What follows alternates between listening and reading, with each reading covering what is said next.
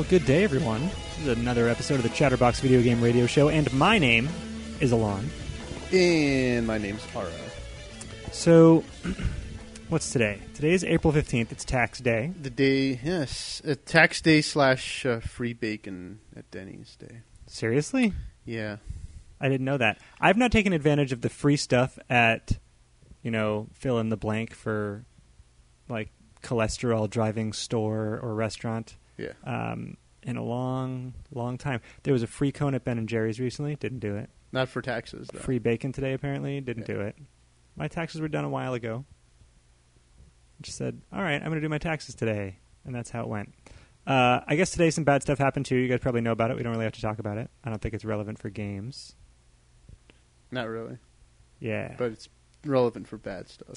My wife is running in a half marathon in two weeks And you feel real safe now. in D.C. And so she was flipping out today and she's like, do you think, like, Michelle Obama's going to be in that. Do you even think it's safe? And I was like, that will make it more safe.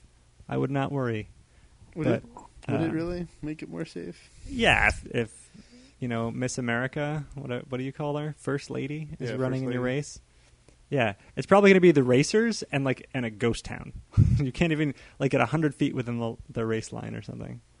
Anyway, she's she's a little worried, Yeah. but I'm sure the 50 runners that are in her immediate vicinity are all Secret Service. Secret Service. yeah, she's like, well, Michelle Obama and uh, Oprah are going to be running in it, and I was like, and probably a bunch of Secret Service people as well.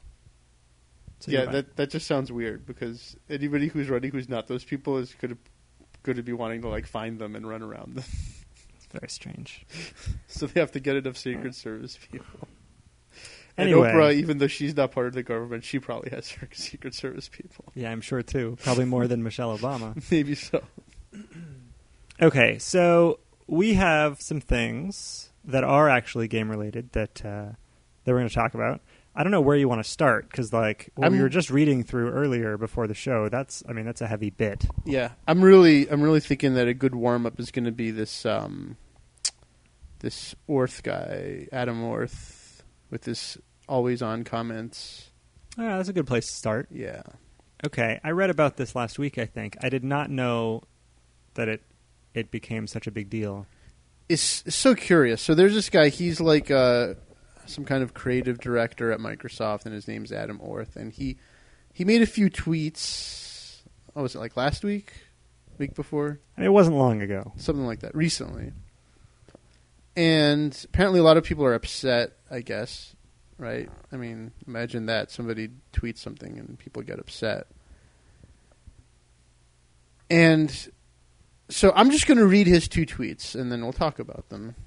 You want you want to see if I react strongly? Well, I mean, I already know what your reaction is going to be, but so everyone else knows. We should make a YouTube video of Alon reacting to you reenacting Orth's tweets. I'll be like Kermit watching Two Girls One Cup. Uh, yeah, that's that's disgusting. No, I, are you familiar with the concept of reaction videos? Uh, yes, but I, I, f- I feel like if we did your reaction video for this, that uh, you would have a very very unreactive affect. It would be boring footage, that's for sure. Yeah. Okay, go ahead. Anyway, so Adam Orth has tweeted, "quote Sorry, I don't get the drama around having a quote always on console. Every device now is always on.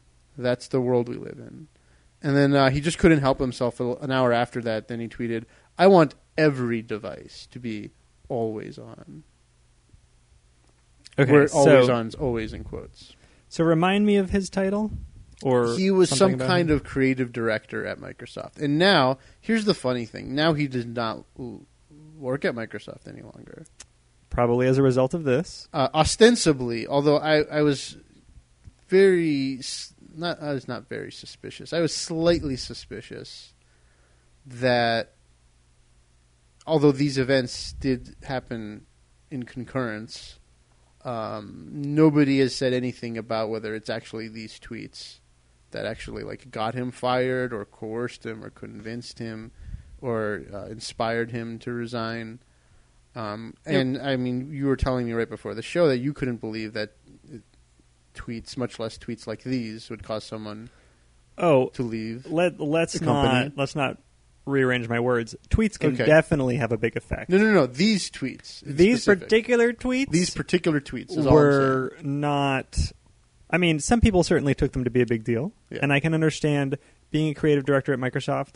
I get that it's a bit of a big deal, right?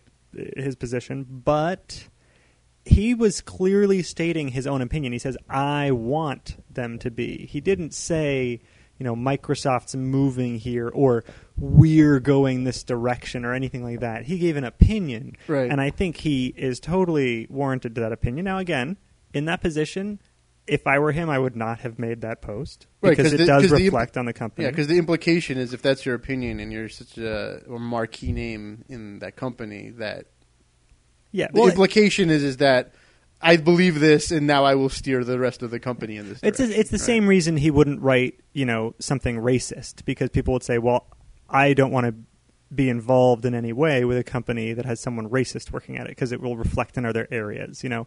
So sure, it's, sure. it's- There's, there's that too. these particular comments lay close to the work that he does, and it would have been better for him not to say that. If he did say it, at least the way he did it, I think was fine because it was well, it wasn't fine, but it was not enough to get someone fired. And at very worst, he could have just made another tweet being like, "Hey guys, FYI, you know." Not th- this does not necessarily mean that people agree with me at Microsoft. I, I agree with that completely. What's really curious to me is that Microsoft actually offici- issued an official apology through Major Nelson's blog. That was the step I thought. That's I mean. That's the one that says he definitely got fired over it because they recognized it as a yeah, big deal. yeah, it does make it sound that way, but it's just it's so weird because, um, see, okay, so I find that I have to read between the lines in a situation like this, and my impression is is that um, first before I say this. I, I, I think that it was everyone's very confused, but I, I don't want to get into that right this second. Second, um, yeah, for Microsoft to feel like they have to be very explicit about how that person's comments were not of Microsoft's, shared by Microsoft, even though he said actually nothing directly, uh, it's very very suspicious. It's like it's like uh, I get the impression that I mean Microsoft is really done is not doing anything but just wants to like just make sure that like all their consumers are placated which is very strange because now the implication is that this got fi- this guy got fired for the sake of placating their consumer market, or at least the, the loud and upset consumers. So there's like a funny thing. I don't know how much of this uh, you get exposed to personally, Alon, but like there's this like, there's this kind of funny thing about like when I talk to other people in the game industry um, who are like developers and like run their own companies and stuff like that how they they laugh at a lot of the so-called like blow ups on the internet because they recognize that it's not a true blow up it's just a small number of people who have the means to appear to be very loud through the medium of choice. And the funny thing that happens right is that like the vast majority of people may not even agree with it, but because the small group is so vociferous, they make it seem like it's there's just some kind of like public relations disaster. I don't mean I don't know if you've ever dealt with that in other areas. Uh, no, I mean I, I see the. I agree with what you're saying. Yeah. Things things blow up in on the internet, you know, thanks to social media. But it's a fake blow Very up. It's not a real blow up, right? So the Well- question is like how seriously do you take the blow up? Well, here's the thing: a fake blow up can still get a lot of attention, and the bottom line is just how does it affect you as a company? You know, Yeah. if ev- even if it's just ten people talking about it, if it's a million people listening, then that's a lot. That is Well, a I good mean, point, a- right? A, million actually isn't a large number in this situation, but Sure, but sure. you get my point, right? Um, Yeah, it's like the illusion becomes the reality because it's just so prominent on the internet, even if it's a Yeah, small number but of people doing it. but it. I agree because something it, it, it could appear large. A lot of people could pay attention. That doesn't mean it has any effect on the actual market, right? A lot of people complain about Walmart being a horrible company and you know killing the moms and the pops and not caring about their employees and all that. Right. But how many people do you know, like other than me, that actually make a concerted effort not to shop at Walmart? One or one. Yeah, it's a small number, right? Yeah. But a lot of us have heard those things. Not everybody really votes and actually, for that one, that one is offset by someone else. I know who makes a concerted effort to go to Walmart. Th- there So- you go. So And and specifically like vocalizes that she loves it. So Yeah. yeah. So my point is that uh, even though a large ruckus is made in social media and just I'll just say the internet in general, it doesn't mean it has an effect on the market. So uh, that's where I agree with that person. Uh, at the same time, it can. You know, there there are some examples of boycotts having a really big effect on certain companies, and um, you know they they can be very real. And the the question is identifying in in each specific situation identifying whether or not it really is going and it's very hard to predict at the outcome Yeah. so you know companies just do their best to squelch it as they can this i think is an overreaction I I find suspicious the density of this overreaction. It's such a big reaction that it's almost like Microsoft's going to do it. They just don't want people to know they are. Now if that's what's going on then That's what it feels like to me. then yes right like that may if basically he's he's accidentally leaking information then i totally get it Yeah. So now this lends credence to the idea hey, you know, when do we find out about the Xbox? I think they announce it a few days before E3, like May I 20th or something. Who knows? Something's happening. Probably. Uh, E3 is in June, and I think they announce in late May their plans. Now, I think there's one more angle on this that nobody's talking about, so we can talk about that when we come back. All right.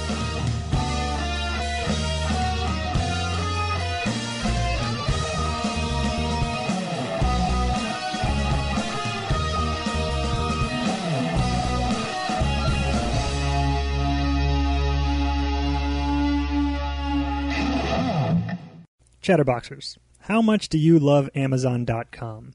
Since you're like me, the answer is a lot. And since you love Chatterbox almost as much, here's what I want you to do. Next time you get a new game, a pair of socks, downloadable MP3, anything really, go to helpchatterbox.com. It takes you to Amazon, but when you buy something, we get a piece of the action. That's good for us, and Amazon feels good because you didn't buy it from GameStop. Helpchatterbox.com. Remember it. Bookmark it. Tattoo it backwards on your forehead. And yes, all I'm asking you to do is buy stuff you are already going to buy. Just do it at helpchatterbox.com.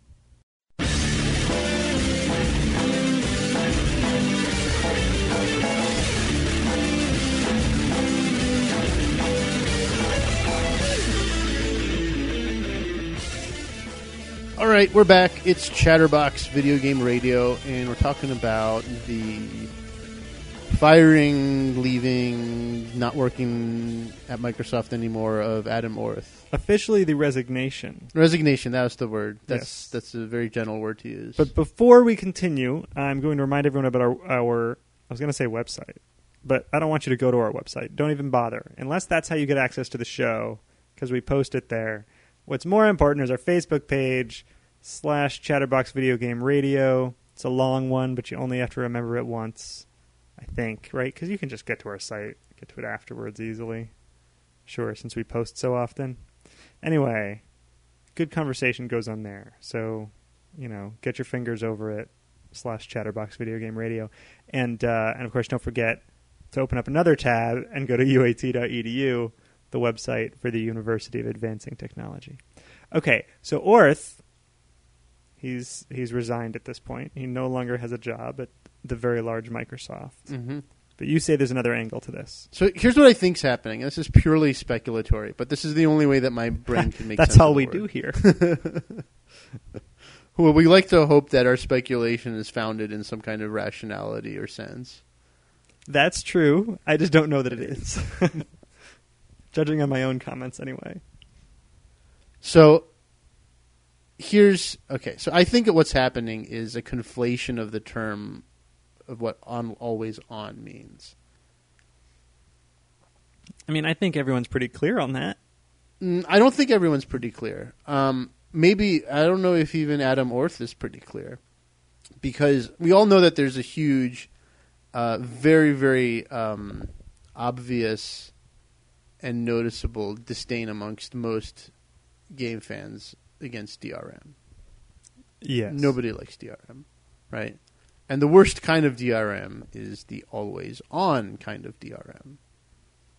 However, you can think of a product as being like quote always on without it really having a DRM system.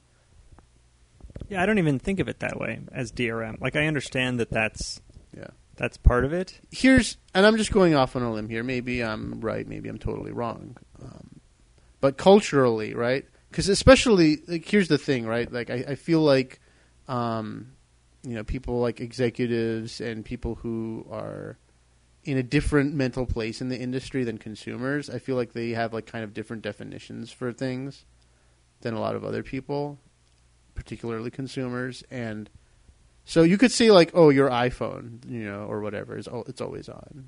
Yes. It's always on. It's always right. That's an always on device. Well, uh, sort of. Not really, because when I'm on an airplane playing, Well, then it's uh, it's, it's, off. not really. It can be, but it's usually not. Yeah, but f- for if we don't want to nitpicks, it's pretty much always on. And there's a lot of devices like that, right? I, I just want to jump in. I don't. I don't want to derail, yeah. but I would argue that that's not a nitpick, and that is a pretty valid. Okay, well, maybe we can think of another example of something that basically what I'm trying to get at is that there's a lot of things I feel like that people kind of consider to be like so-called like always on devices that have nothing to do with DRM. a full blown home console that runs off of like outlet electricity, not Yeah. a mobile device, where like you can pretty much if basically I'm willing to accept that someone builds a machine that requires electricity in the same way that it requires internet. That's fine. I just wouldn't want that to be a mobile device yeah. because it can go somewhere where internet is not available. And at the same time, you would argue that you're restricting the market if you're going to make it, you know, always on if it requires an internet connection. Yeah. But clearly, if someone buys it, then they have the expectation that they have an internet connection. Yeah. So I guess I guess that's what he means, right? That like the product just won't work if you're not connected to the internet. Yeah, that, that's how I took it anyway. Yeah, you know that's probably a reasonable interpretation. I feel that even still, and hey, I mean, any of you listeners out there, if you think this is crazy, you can tell us you think it's crazy. You can tell me you think it's crazy. Um, that th- terms like like things like DRM have gotten like such a bad rap, and they are so upsetting to so many people that I feel like it's like it's got so much baggage with it that when people throw around terms like always on, they also think about like really negative things like DRM, and so like something that this issue, uh, basically what I'm saying is that like because of its associated things, because of the baggage that's associated around things that are always on, people have a much more negative impression of it than it really is. Yeah, I'd accept that. I am personally against the idea. If I, I have not made that very clear, I don't think, on this this episode. I would not like to play a. I would not like it if a console had to be connected to the internet for it to work. I would not like that. Yeah. Um, There's a number of reasons. Mostly, that, well, I mean, they're obvious, aren't they? Right? yeah, but uh, but also this on always on thing. It relates to people playing multiplayer games a lot, and there's a lot of people I know who are in this mindset where basically like they're first person shooter players or something. So they're not going to play like it, it escapes them that someone would even play a game that isn't connected to the internet because how else are you going to play with people these right. days Multiplayer online games are always on. clearly requiring an internet connection They don't make any sense. Although you would argue by the way that there's still a lot of value in LAN and I don't think that that should be restricted LAN should still be allowed without being connected to the mothership but sure.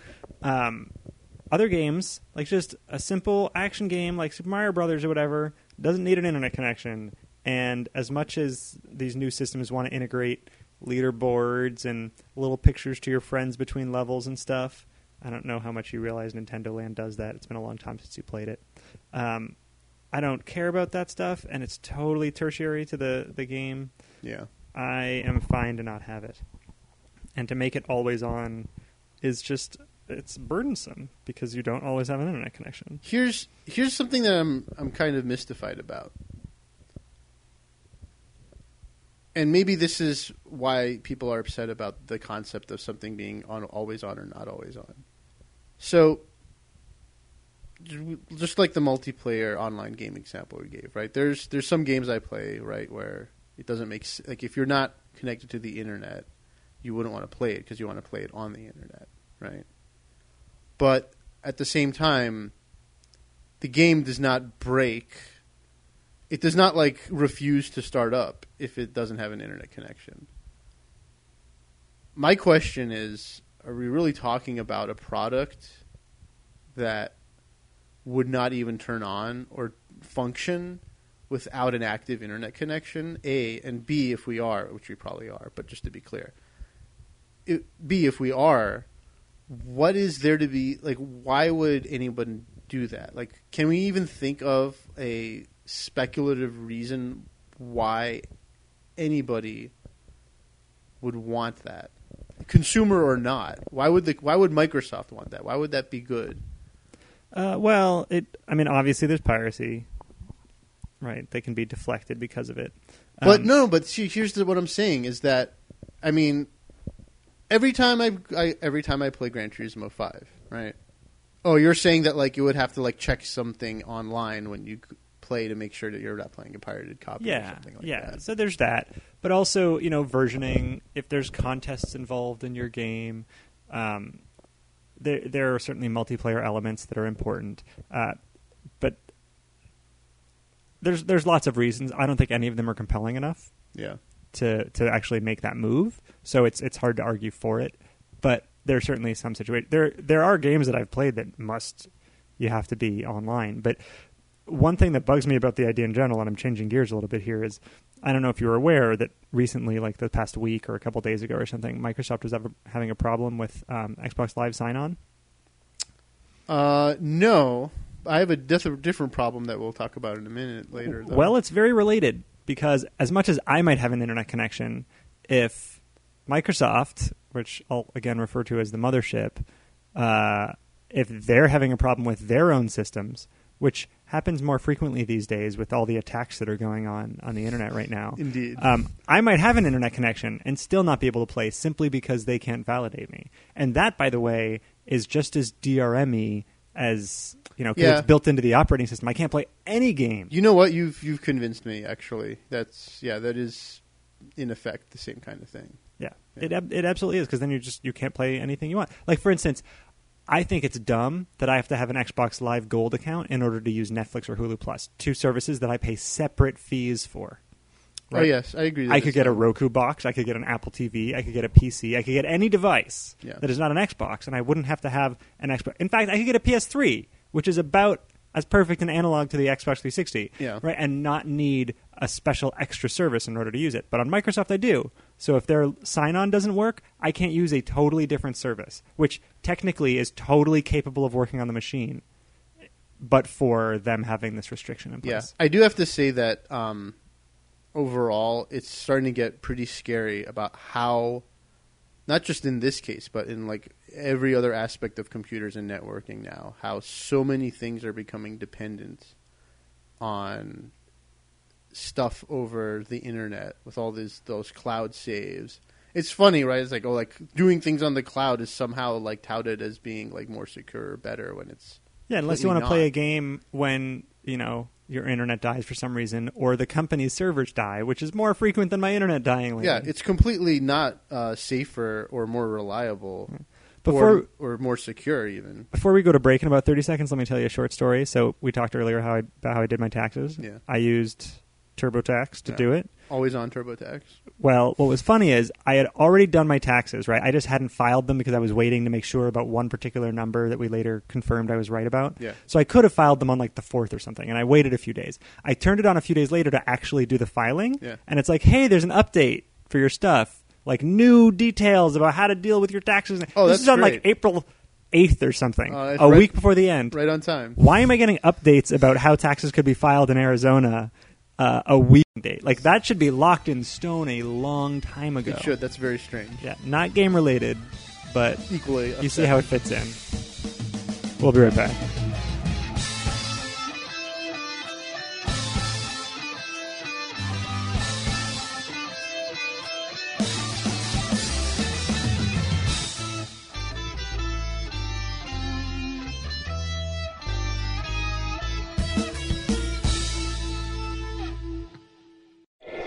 It's me, Mario. You're listening to Chatterbox Video Game Radio. It's a number one. Woohoo!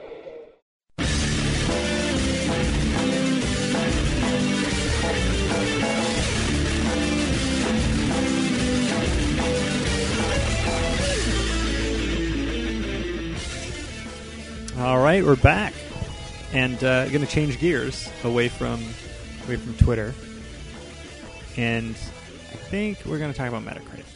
Oh yes. Right? I had not seen this article. You brought it to my attention before we started recording today.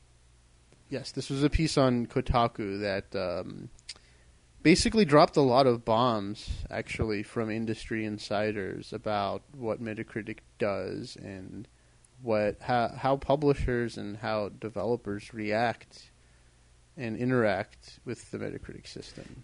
You know, it's funny you say that. I didn't find any of this stuff too surprising. Maybe Well- well, because I'm too cynical about business. No, I think you're you're maybe more informed than the average consumer. But let me let me just run through like some of the the bigger bombs, right? So, for example, things like, um, and I don't know, maybe maybe I'm taking our the savviness of our listeners for granted, but um, in case you don't know,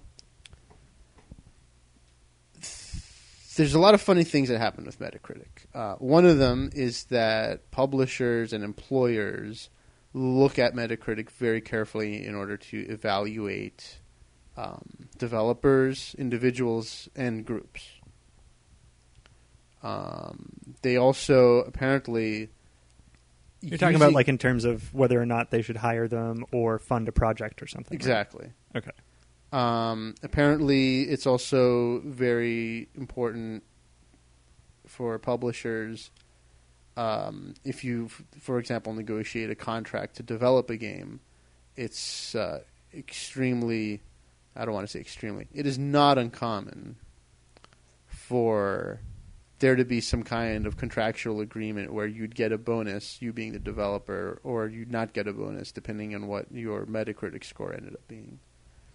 And there's this particularly telling example where, um, in this piece that I, I want to talk about for a second, where basically this uh, this one guy, he he had their- their publishers basically say, "Hey, like we're going to give you, uh, like we want we want this game to be like a 95. Like we'll give you a bonus or we'll, something something important happens if you get at least a 95 Metacritic." And his response to them when they were having this conversation was, "Look, uh, in the past five years, there's only like six games ever that have like broken that threshold, and all of them have like at least like three times the budget that they negotiated." And the publisher was like, "Uh, yeah, but we we feel like you know this game should get a 95." I think what they they said like that's we don't we don't see reason to pursue this project if if you don't tell us it's going to get Yeah, 95. and apparently um, it's been used as some kind of like negotiating gambit by publishers to basically uh, well for lack of a better word trick the developers into not getting as much money. Um, because the publishers uh, apparently frame it as well if the game's really good then it'll get a really good metacritic score.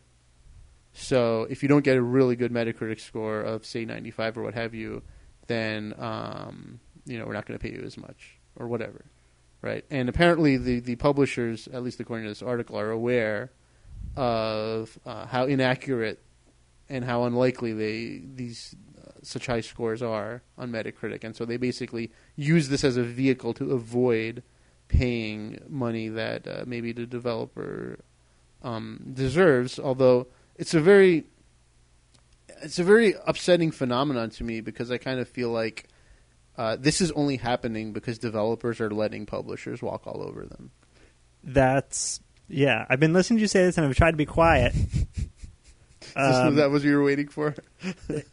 I have a similar concern, right? Like you accept a contract, all parties except that the contract serves them both equally, Yeah. right? Like Yeah. we're getting funding to have a project so that we can get paid for the next three years as we do something Yeah. that we assume we, we presume that they enjoy doing, Right. and that's great. And then we're going to get even more money if we can accomplish a certain goal. Yeah. Well, you accept that. A bonus is not salary. A bonus is a bonus. It's true. Although one of the things that makes it kind of hairier is what the articles was describing was basically what happens a lot of times is right the developer wants more money or they want to like develop certain things in a certain way that the publisher's not interested in, right? And so they're like we want more money and the publisher's like, well, if you want more money to do these things, if it's really going to make the game better, then the Metacritic score would be better. So uh, we'll instead of like as as a means to resolve a dispute of negotiation, they settle on basically taking the difference of where the two parties are at for the contract amount and making that dependent on um, the Metacritic score, Yeah. which sounds insane to me anyway. Just to make the developer not sound like too much of a leech, it's usually, or at least, again, speculating.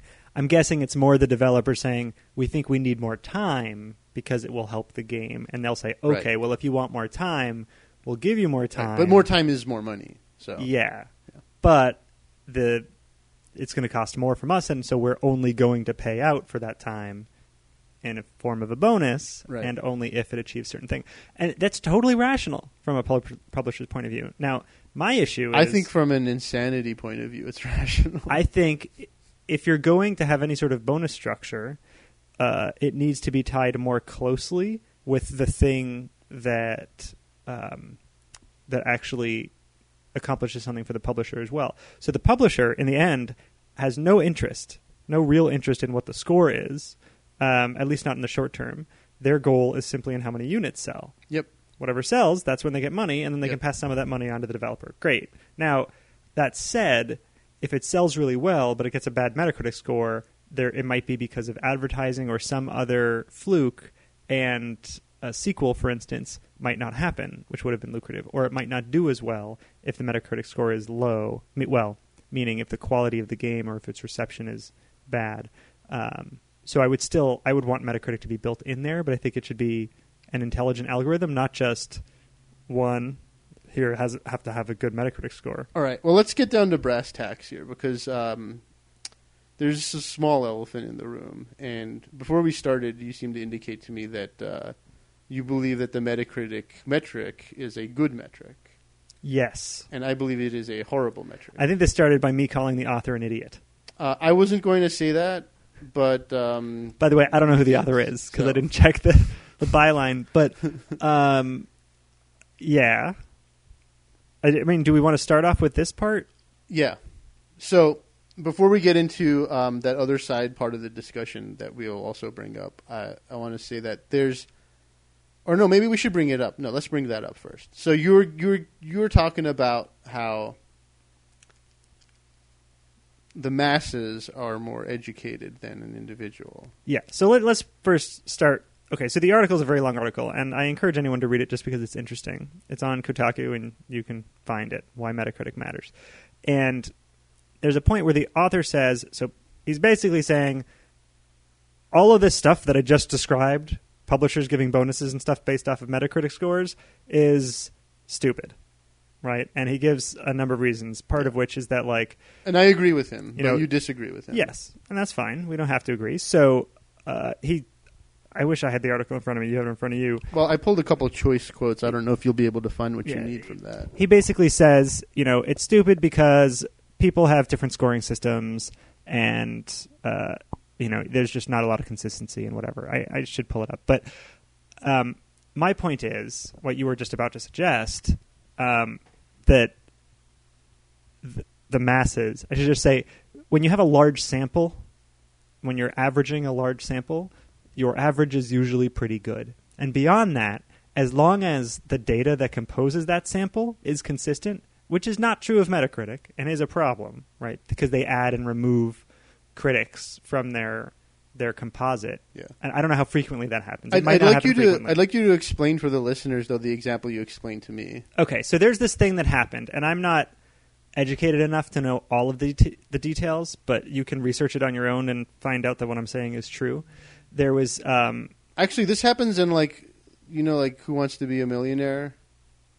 this uh, is the same thing as the Ask the Audience thing, isn't it? yeah. Unfortunately, that's not a good example because it's not a large sample. Oh, so it's not big enough. and it well it's it's not big and it, it also requires a certain amount of education so what i'm talking about is something that like is accessible to everyone so here's the example without being too vague about it anymore so there's a very true thing that happens when you get a large number of people making some sort of educated guess about something um, it's not necessarily likely that any one of them will get the right answer it is however apparently uh, likely that the average of all of those estimates will be very, very close. And the classic example is one that happened.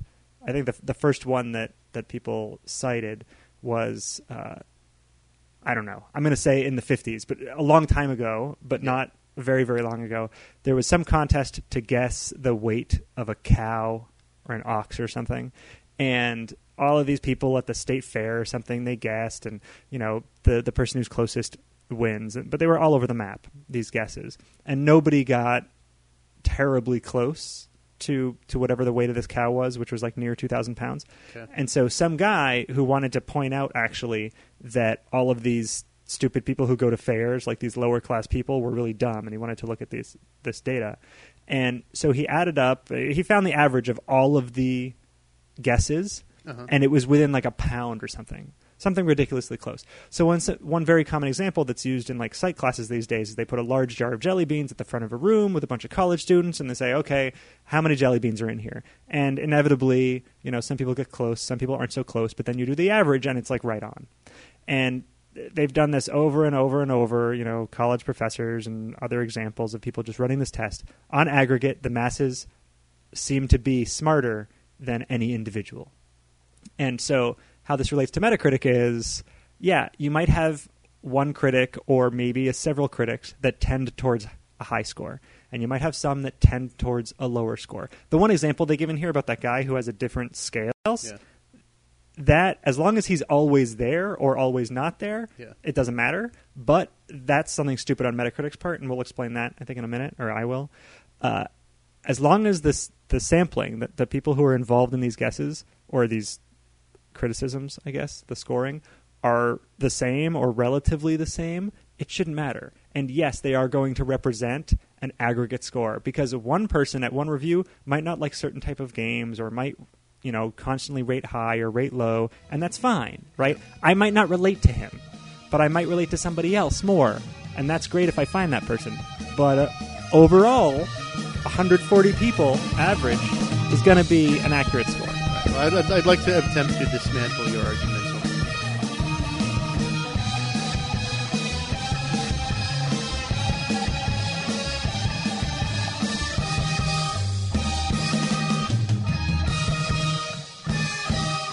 Else are you going to find a Master of Science program in technology that creates thinkers who understand how business works and how to apply the technology? Where else are you going to discover a graduate degree in technology that is customized to meet your objectives? Where else in the Valley, on campus or online, can you study at the only private university that gives you the opportunity to focus in specialized areas like network security, artificial life programming, and game studies, as well as technology management? Where else? Where else but the University of Advancing Technology? UAT's graduate technology program is accelerated. It combines business with technology. It offers the flexibility to adapt quickly to changes that come in high tech fields. Feed your brain, lead, manage. You won't find this innovative environment anywhere else. UAT, the select private university where you'll be fully immersed in technology. The experience is unrivaled. Click uat.edu. That's uat.edu.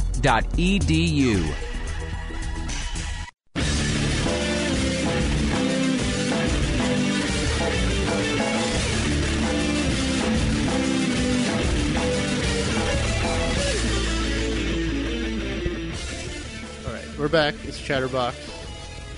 where i'm i'm wondering if at uat they have done this jelly bean experiment Um, I'm thinking that they haven't. You know you do talks there right for I have done talks IGDAs there. or whatever This is true. Yeah. you should consider the jelly bean experiment Well, I mean, I believe I believe the jelly bean experiment is true. So I have no um, disagreement there. Okay. That. Uh, what I do have a disagreement with is um, is two parted. It's actually probably I'll probably think of more parts as I go. Well, I'll give you 11 minutes. Go. So I think that um, your example actually doesn't apply directly, or maybe even indirectly to this, and I'll tell you why. Um, there is something very, very well. Let me let me first frame it this way. Um, if the review system was as um, honest and simple a measuring system as uh, guess the number of jelly beans. In other words, when we do guess the jelly beans, uh, everybody truly, uh, independently, gives an honest guess at how many jelly beans they think. That's actually quite an assumption, but for the sake of argument, I'll go with it for now. Okay. Well, I mean, what do you think that some people are making stuff up? Yeah, for no well, reason. I mean, it's the the particular guessing that we're referring to. Yeah, people are incentivized to Let give me a put it this guess, way. Um, people still throw out let me put it, let I'm me put sure. it this way. I mean, there's surely in any large sample and in any any sample, actually, one way or the other, right? There's going to be like some noise in there, right? Yeah, like you might have a kid who has no. I'm not talking no about ground. noise. What I'm talking about is um, something that does not happen in the jelly bean situation. Is uh, people do not uh, look at other people's uh, guesses first to see um, whether, like you know, just to inform basically what their guess might be. Um, people don't look around to see like how popular like a certain number is, right? People don't try to uh, influence uh, the other people's guesses in bizarre ways. Um, I mean, are those things things that you'll accept generally don't happen? Uh, yeah, I mean, I I see your point, but my argument would be that for the most part, most of that stuff happens all the time anyway. The the flat out cheating, Yeah. I, I agree is a problem. Let me let me let me get into a little more detail about it, and I'll hopefully uh, maybe I can convince you that it's uh, it's more significant than maybe you're giving it credence. So something that I know does happen, unfortunately, is that the the press in general. Well, first let me start off by saying that the sa- like if the sample size was much bigger on Metacritic, I would be a lot less upset at its prevalence. Because in many cases uh, the samples are actually quite quite small. Like i think in the best cases there's maybe 60 70 reviews. I'm just pulling that out of my ass. In That's- many cases that's probably high. Even. Yeah but even then i think that's a small sample. Uh, in a lot of cases especially like games i've worked on there's like 10 sample points which is horrible. Maybe 20 right? These are these are so it's bad enough that uh, like one of the people was lamenting in the article that um, you know you can have like a 95 score and somebody just decides to give it a 35 and that thing drops down from like million dollar bonus to no million dollar bonus uh, because of just some guy who wanted to be a rock star and give it a 35 or whatever right? So that's really bad. Um, there's a couple other things. So one other thing that happens that skews the results here in a really upsetting way is that the there I know for a fact that there are marketing people and PR people out there who actively work to manipulate these scores. Um, I actually know an individual who his his claim to fame uh, was that you know his his kind of pitch for his shtick as a professional was hire me and I can increase your Metacritic score by this many points. That was like his resume, not, not resume, whatever you want to call it. That was his shtick. yeah, Okay. So um, I don't know what his means were. I don't know if it was a complete lie, but the fact that uh, that that's out there is is pretty disconcerting. Another thing that I know happens is that editors oftentimes will select reviewers based on how they expect the reviewer to review the game, and they do this in reaction to how they expect they want to be treated or maintain their relationship with the PR people. So, in other words, uh, even if we assume that every reviewer is giving a legitimately honest evaluation, um, the scores are getting still skewed because the reviewers are getting selected by a group of people who is not intending to be uh, objective. They're actually their their their their goal is something completely different. On top of that, uh, what I think is pretty widespread is that games that are hyped a lot. I, I find that the biggest Metacritic scores are the games that are marketed the most, and I feel like that's a result of uh, what I just said, combined with. Um, I feel like there is, unfortunately, there are more editors, more reviewers, I should say, in the game industry who, for I don't know, for whatever reason, they don't actually feel like they can give the game the score that they want to give. In other words, their opinions are actually colored by uh, all the things around them that and that influence them so that the bigger budget marketed games tend to do better because of this kind of influence and the uh, less marketed games tend to have much more um, just wildly fluctuating scores. You know. Yeah, I, I agree with most everything you've said here. Human nature will cause you to lean scores one way or the other uh, based on certain factors. I agree.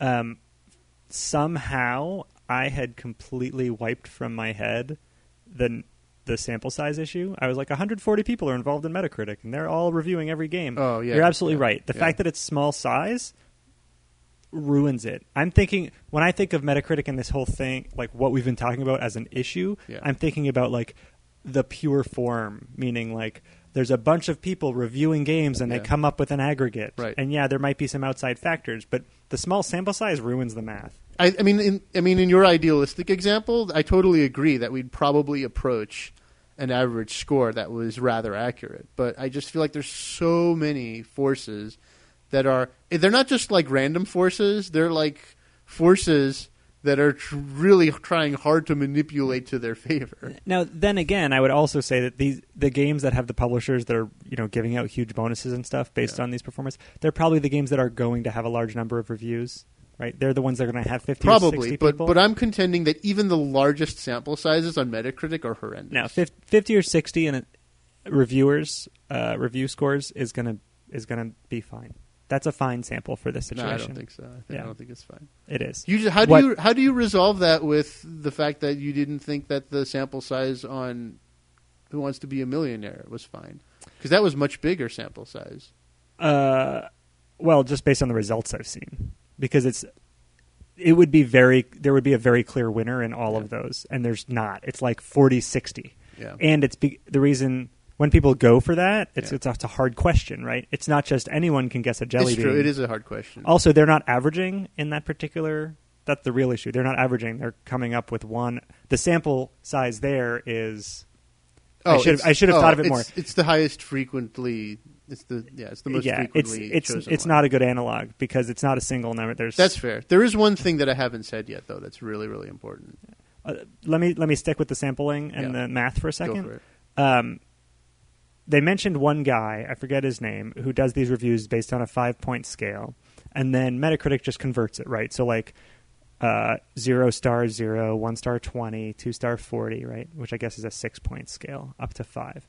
Um, and he very intelligently and correctly, in my opinion, uses the whole scale, right? A three, he likes the game, which Right. equates to a sixty, and is you know compares unfavorably to everybody else's. Right. If he reviewed every game, then it would be fine, right? The problem here is if he reviews, if he's involved in a Metacritic score of one game, and then uh, is not involved in another one, basically because he's throwing the scale. Yeah, that's that's the, other thing is that with every game, the scale is thrown in random ways because it's it's hardly ever the exact same people or even outlets. It's just a Yeah, if he's involved in something that you know he does twenty points less, which is totally you know real in this Yeah. scenario, or even forty points less, and there's forty reviewers, they lose a whole point because of this one guy. Um, so that's that's a little bit harsh. When he might just not review the next Halo that comes out, but he did review the, the first one, and right. so that that is a bit of an issue. That you're losing consistency with you know outliers. Yep. Uh, So, but but we only have another minute. So what else did you want to so talk are about? you- now are you ready for my trump card? Yes. Okay, so here's the one thing that makes all of this irrelevant. The thing is, is that it's like it's like saying what the best song of all time is. The thing that's happened to games in the past, like especially in the past decade, is that they've there's so many different types of games and there's so many different values about games, you know. And we know I mean we know this. We know that there are people who hate action games because they don't have the dexterity to play them. And we know that there are people who hate story games because they're boring. Um, I mean, uh, they're just not their thing. So there are very, very disparate swaths of people who enjoy games for very, very different reasons, right? And it just comes down to, you know, I don't think that you can, you can, you can even have a number that represents the quality of the game because the game is such a complex thing. Even Yeah, if we have but- the aggregate, But that's like saying you can't have review scores for movies. I mean, any piece of art, anything yeah, that's subjective. That's what I'm saying. That is Yeah. what I'm saying. That's always going to be an issue, and that's why you take a large sample size and you come up with an aggregate because there's going to be some who don't fit. Yeah, but no, no, no, no, no. But what the aggregate does is what it happens is that the most salient parts of the game is what comes out. That's easily noticeable things about the game is what comes out to the forefront, and that's what. Just because it has an awesome score doesn't mean it's a good game. I'm sure you'll find examples that have great scores that you don't like, right? Yeah, but So- that's always going to be true, especially because each person consuming those scores also has. So what does it mean if if the, if the macro scale cannot apply to the micro scale? What does it really mean? It- Is what I'm asking. Uh, what it means is that the game actually had good quality and should get a bonus. I just think it shouldn't be the only thing it's tied to. Okay, well we're out of time. Good night, everybody. You've been listening to Chatterbox Video Game Radio. Tune in next week for more tips and info and the latest and greatest in video gaming. And remember, all your base are belong to us.